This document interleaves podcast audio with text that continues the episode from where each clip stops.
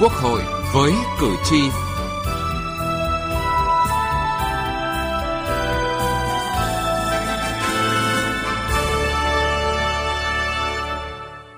Thưa quý vị và các bạn, công tác chuẩn bị cho cuộc bầu cử đại biểu Quốc hội khóa 15 và đại biểu Hội đồng nhân dân các cấp nhiệm kỳ 2021-2026 vào ngày 23 tháng 5 tới đang tích cực được triển khai.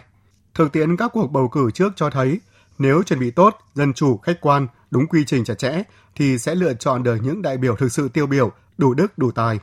Ngược lại, nếu chuẩn bị không kỹ sẽ không giới thiệu được người xứng đáng để bầu vào Quốc hội và Hội đồng nhân dân các cấp. Từ đó ảnh hưởng đến uy tín, chất lượng hoạt động của Quốc hội, Hội đồng nhân dân các cấp và lòng tin của nhân dân đối với Đảng, Nhà nước. Trước thềm bầu cử, cử tri và các đại biểu Quốc hội khóa 14 cũng bày tỏ những mong muốn về chất lượng của đại biểu nhiệm kỳ Quốc hội khóa 15. Chương trình hội với cử tri hôm nay, chúng tôi đề cập nội dung này.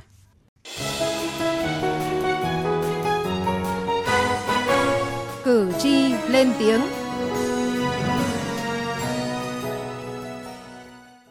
Thưa quý vị và các bạn, đại biểu Quốc hội là những người được nhân dân bầu để được nhân dân lựa chọn. Những người đó phải thực sự có đức, có tài, đại diện cho nhân dân thực hiện quyền lập pháp, giám sát và quyết định những vấn đề hệ trọng của đất nước. Ông Nguyễn Văn Thiết ở số 62A, Văn Cao, quận Ba Đình, thành phố Hà Nội mong muốn.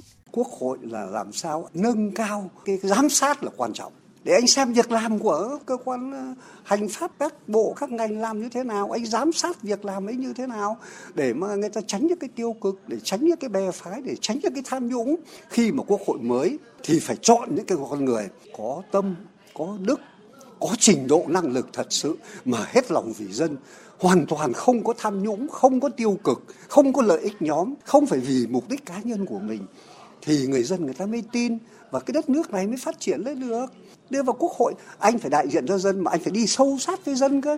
Còn đây là ý kiến của ông Nguyễn Văn Hùng ở thành phố Nam Định, tỉnh Nam Định những, những đại biểu quốc hội trong giai đoạn tới này có một vai trò rất quan trọng. Đảng đã đổi mới rất là nhiều. Thì tôi nghĩ rằng là cái sự đổi mới trong đảng nó sẽ lan sang cái đổi mới trong cái đại biểu quốc hội, trong cái nghị viện để cho cái tiếng nói nó sẽ mạnh mẽ hơn, nó sẽ tươi trẻ hơn và biểu đạt được khát vọng của dân tộc chúng ta trong giai đoạn hết sức là quan trọng này.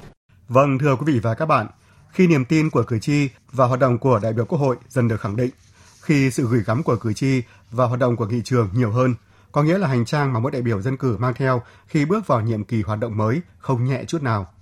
Đó là thách thức, khó khăn và yêu cầu thôi thúc cơ quan dân cử, mỗi đại biểu dân cử phải tiếp tục hành động. Bởi chừng nào những tiếng nói của cử tri, những phản biện, những yêu cầu bức xúc chính đáng của người dân, của đất nước chưa được giải quyết, chừng đó thì những người đại diện của dân chưa làm tròn sứ mệnh của mình. Làm tròn trách nhiệm với cử tri, nhân dân và đất nước, đòi hỏi người đại biểu Quốc hội phải bản lĩnh, thể hiện rõ chính kiến của mình, có những đóng góp sắc sảo và sâu sắc. Những đòi hỏi của cử tri đối với người đại diện dân cử ngày càng cao hơn bởi cuộc sống luôn thay đổi, phát triển không ngừng.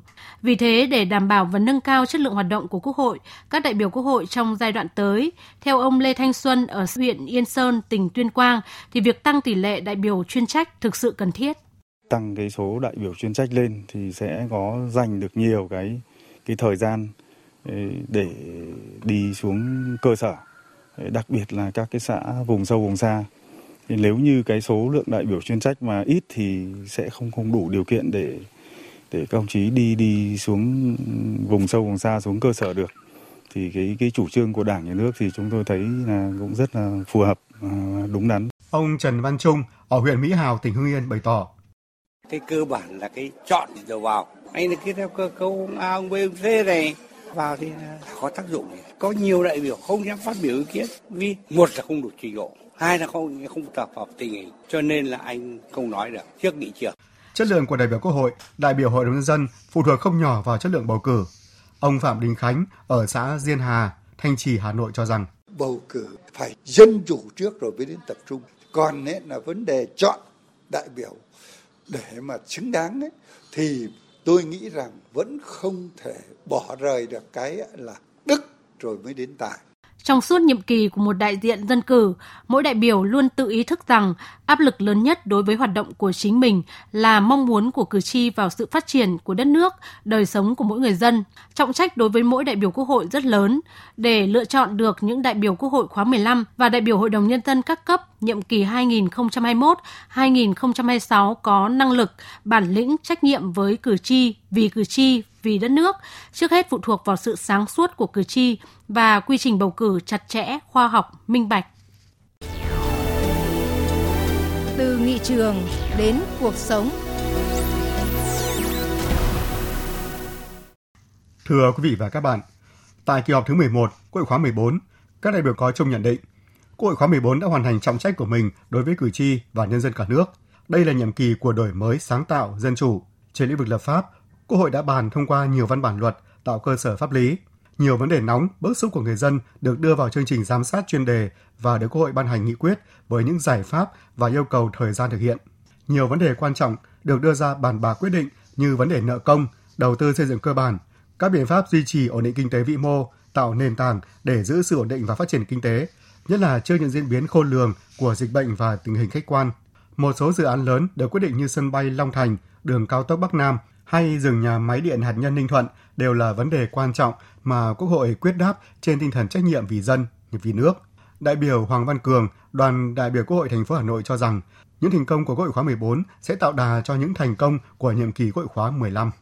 Quốc hội khóa 14 là một cái kỳ Quốc hội à, rất thành công trên nhiều phương diện. Nó thể hiện rất rõ cái vị trí vai trò Quốc hội thực hiện rất đúng chức năng cái quyền hạn của mình và đã có một cái đóng góp rất tốt vào điều hành chung à, về à, các hoạt động kinh tế xã hội của đất nước. À, do vậy cho nên tôi rất là kỳ vọng rằng là với những cái tiền đề mà thành công của cái Quốc hội khóa 14 đã đạt được thì đây sẽ là một cái bài học, đây sẽ là một cái tiền đề tốt để Quốc hội khóa 15 sẽ phát huy hơn nữa những cái kinh nghiệm tạo ra thành công đấy. Ví dụ như phát huy cái tính dân chủ, phát huy cái tính à, cởi mở, phát huy cái quyền của các đại biểu à, và làm thế nào đấy để khích lệ à, tất cả những các đại biểu mạnh dạn thể hiện được đầy đủ các quan điểm, cái tiếng nói của mình. Về phía các cơ quan chính phủ cũng đã có phần vào cái sự thành công của quốc hội này. Thông qua cái việc là chính phủ cũng rất là thẳng thắn, rất là cầu thị, rất là lắng nghe. Cho nên là làm cho quốc hội và các đại biểu quốc hội cũng thấy rằng mong muốn cái đóng góp của mình là mang tính chất xây dựng có được cái đà tiếp nối này và thành công tốt hơn. Tại kỳ họp thứ 11, Quốc hội cũng đã bầu Ủy viên Bộ Chính trị Vương Đình Huệ làm Chủ tịch Quốc hội và một số lãnh đạo các cơ quan của Quốc hội. Đại biểu Nguyễn Thanh Xuân, đoàn đại biểu Quốc hội thành phố Cần Thơ mong muốn tân Chủ tịch Quốc hội sẽ thể hiện vai trò của mình để tiếp tục phát triển một Quốc hội dân chủ, Quốc hội điện tử. Tôi nghĩ rằng không phải cá nhân tôi không mà tất cả đại biểu Quốc hội và nhân dân cử tri cả nước thì cũng kỳ vọng ở chủ tịch quốc hội à, mới à, sẽ tiếp tục là cải tiến đổi mới phương thức à, điều hành lãnh đạo để làm sao mà quốc hội tiếp tục trở thành là một cái quốc hội điện tử rồi là quốc hội là một cái trung tâm dân chủ đoàn kết. Đại biểu Y Khút Nie, đoàn đại biểu Quốc hội tỉnh Đắk Lắk cho rằng, ở bất cứ lĩnh vực nào, cử tri và cá nhân đại biểu Quốc hội đều kỳ vọng những người đứng đầu các cơ quan của nhà nước sẽ tiếp thu và phát huy được những thành tích mà nhiệm kỳ trước đã đạt được. Riêng với các chủ nhiệm một số ủy ban của Quốc hội, đại biểu Y Khút Nie cho rằng mỗi ủy ban có lĩnh vực phụ trách riêng, nên những người đứng đầu cần có sự đoàn kết thống nhất, phối hợp với nhau trong quá trình tổ chức triển khai thực hiện nhiệm vụ được giao để hoạt động thẩm tra, giám sát việc tổ chức thực hiện luật đạt hiệu quả. Tôi cho rằng trên mỗi cái cương vị lĩnh vực của mình phải làm thế nào đó với tinh thần trách nhiệm cao nhất vì dân, sát với cơ sở, sát với cái thực tế để rồi kịp thời điều chỉnh những cái các cái chính sách những vấn đề về pháp luật nó chưa phù hợp với từng thời kỳ cần phải sửa đổi kịp thời ngay tham mưu cho ban thường vụ quốc hội kịp thời để điều chỉnh một số các cái bất cập về chính sách về pháp luật làm sao cho nó đồng bộ tạo một cái điều kiện tốt nhất ờ, trong cái thời gian của nhiệm kỳ 15 Đại biểu Trần Đình Gia, đoàn đại biểu Quốc hội tỉnh Hà Tĩnh tin tưởng rằng nhiệm kỳ Quốc hội khóa 15 đó, thì tôi tin tưởng rằng là phát huy những cái kết quả đạt được của Quốc hội khóa 14 và nghị quyết đại hội đảng toàn quốc lần thứ 13 Quốc hội sẽ cụ thể hóa cái chủ trương nghị quyết của đại hội đảng và thực tiễn. Thì chúng tôi thực sự kỳ vọng bằng cái sự quyết tâm, với năng lực và tâm huyết tin tưởng rằng cái bộ máy mới của nhà nước chúng ta sẽ sớm cụ thể hóa về nghị quyết của đại hội đảng và thực tiễn và sẽ phát huy tốt hơn những cái thành quả của quốc hội khóa 14 là đưa được cái tâm tư nguyện vọng của nhân dân lên cái cơ quan quyền lực nhà nước để thực cụ thể hóa thực hiện tốt cái chủ trương đại hội đảng.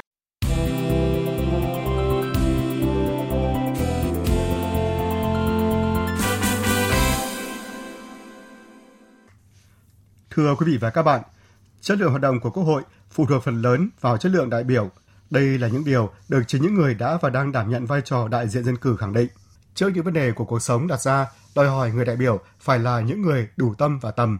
Đại biểu Văn Thị Ánh Tuyết, đoàn đại biểu Quốc hội thành phố Hồ Chí Minh cho rằng à, để có thể ờ, thực hiện tốt cái nhiệm vụ của đại biểu quốc hội thì tôi nghĩ rằng là mỗi vị đại biểu quốc hội phải dành một cái khoảng thời gian vật chất nhất định ờ, muốn tham gia có ý kiến góp ý hoặc là đề xuất một vấn đề với quốc hội thì phải đánh giá được cái tình hình thực tiễn, rồi là tham vấn chuyên gia, rồi bản thân mình cũng phải nghiên cứu, đọc để làm sao đó là mình có một cái góc nhìn à, nó rộng để cái kiến nghị của mình có cái giá trị thực tiễn trong đó.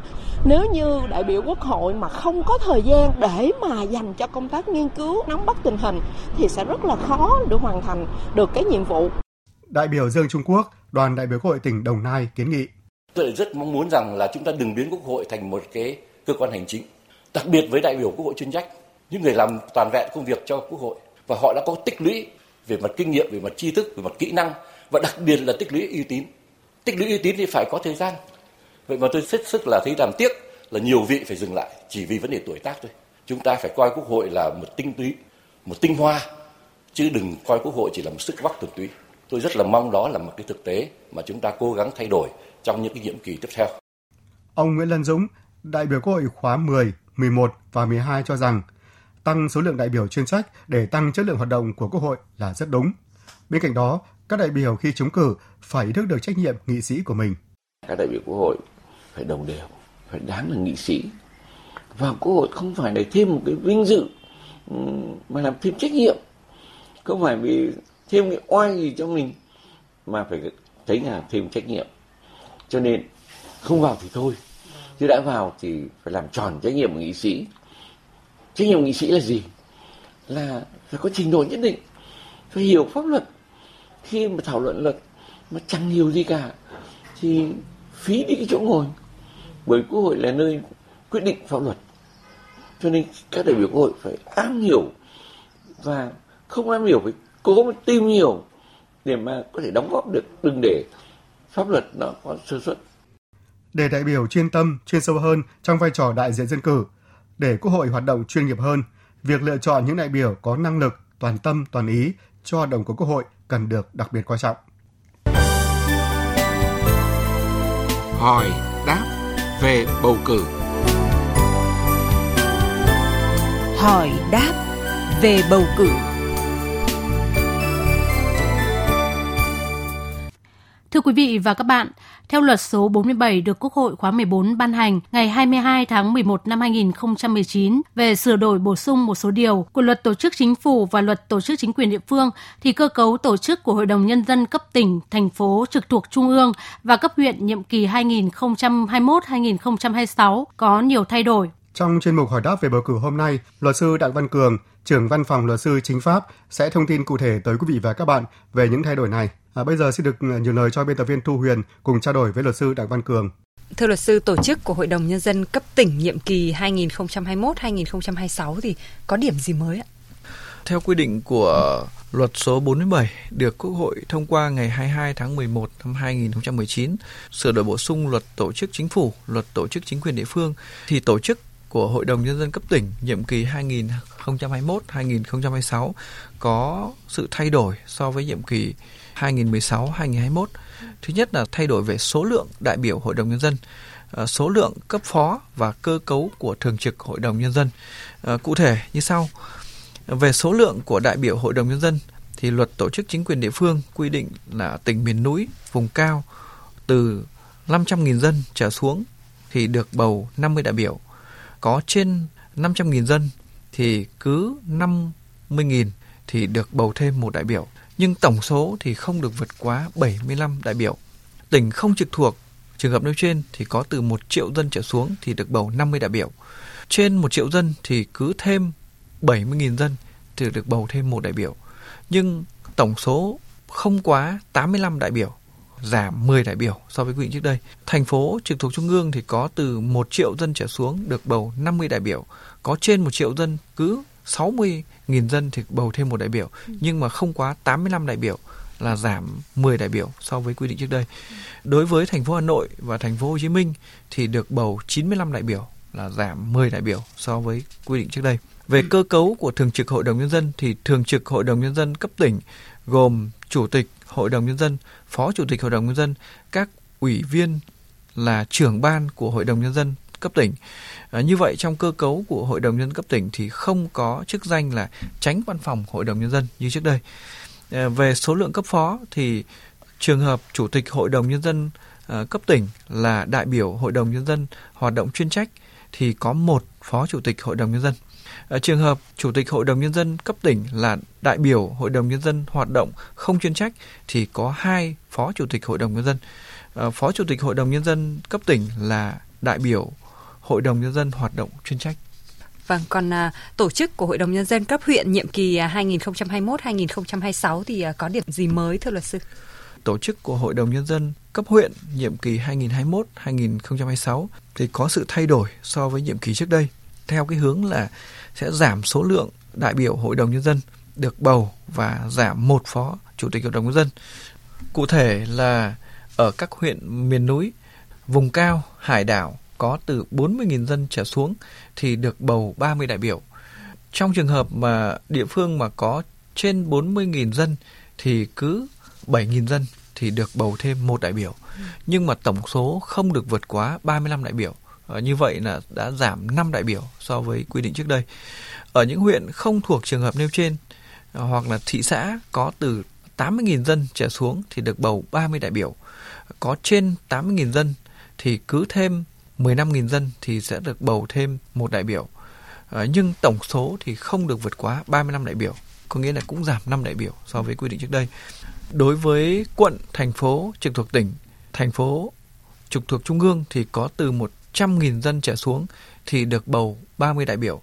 À, có trên 100.000 dân thì cứ 15.000 dân được bầu thêm một đại biểu, ừ. nhưng tổng số không được vượt quá 35 đại biểu.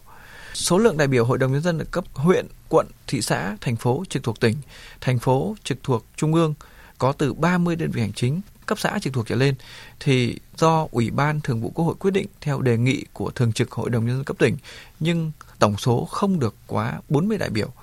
Thường trực Hội đồng Nhân dân cấp huyện gồm Chủ tịch Hội đồng Nhân dân, Phó Chủ tịch Hội đồng Nhân dân, ờ, các ủy viên là trưởng ban của Hội đồng Nhân dân cấp huyện. Ờ, Chủ tịch Hội đồng Nhân dân cấp huyện có thể là đại biểu Hội đồng Nhân dân hoạt động chuyên trách. Phó Chủ tịch Hội đồng Nhân dân cấp huyện là đại biểu Hội đồng Nhân dân là hoạt động chuyên trách. Xin trân trọng cảm ơn luật sư đã tham gia chương trình ạ. Thưa quý vị và các bạn, chuyên mục hỏi đáp về bầu cử cũng đã kết thúc chương trình của với cử tri ngày hôm nay. Chương trình do biên tập viên Vân Hồng biên soạn và thực hiện. Cảm ơn quý vị và các bạn đã quan tâm theo dõi.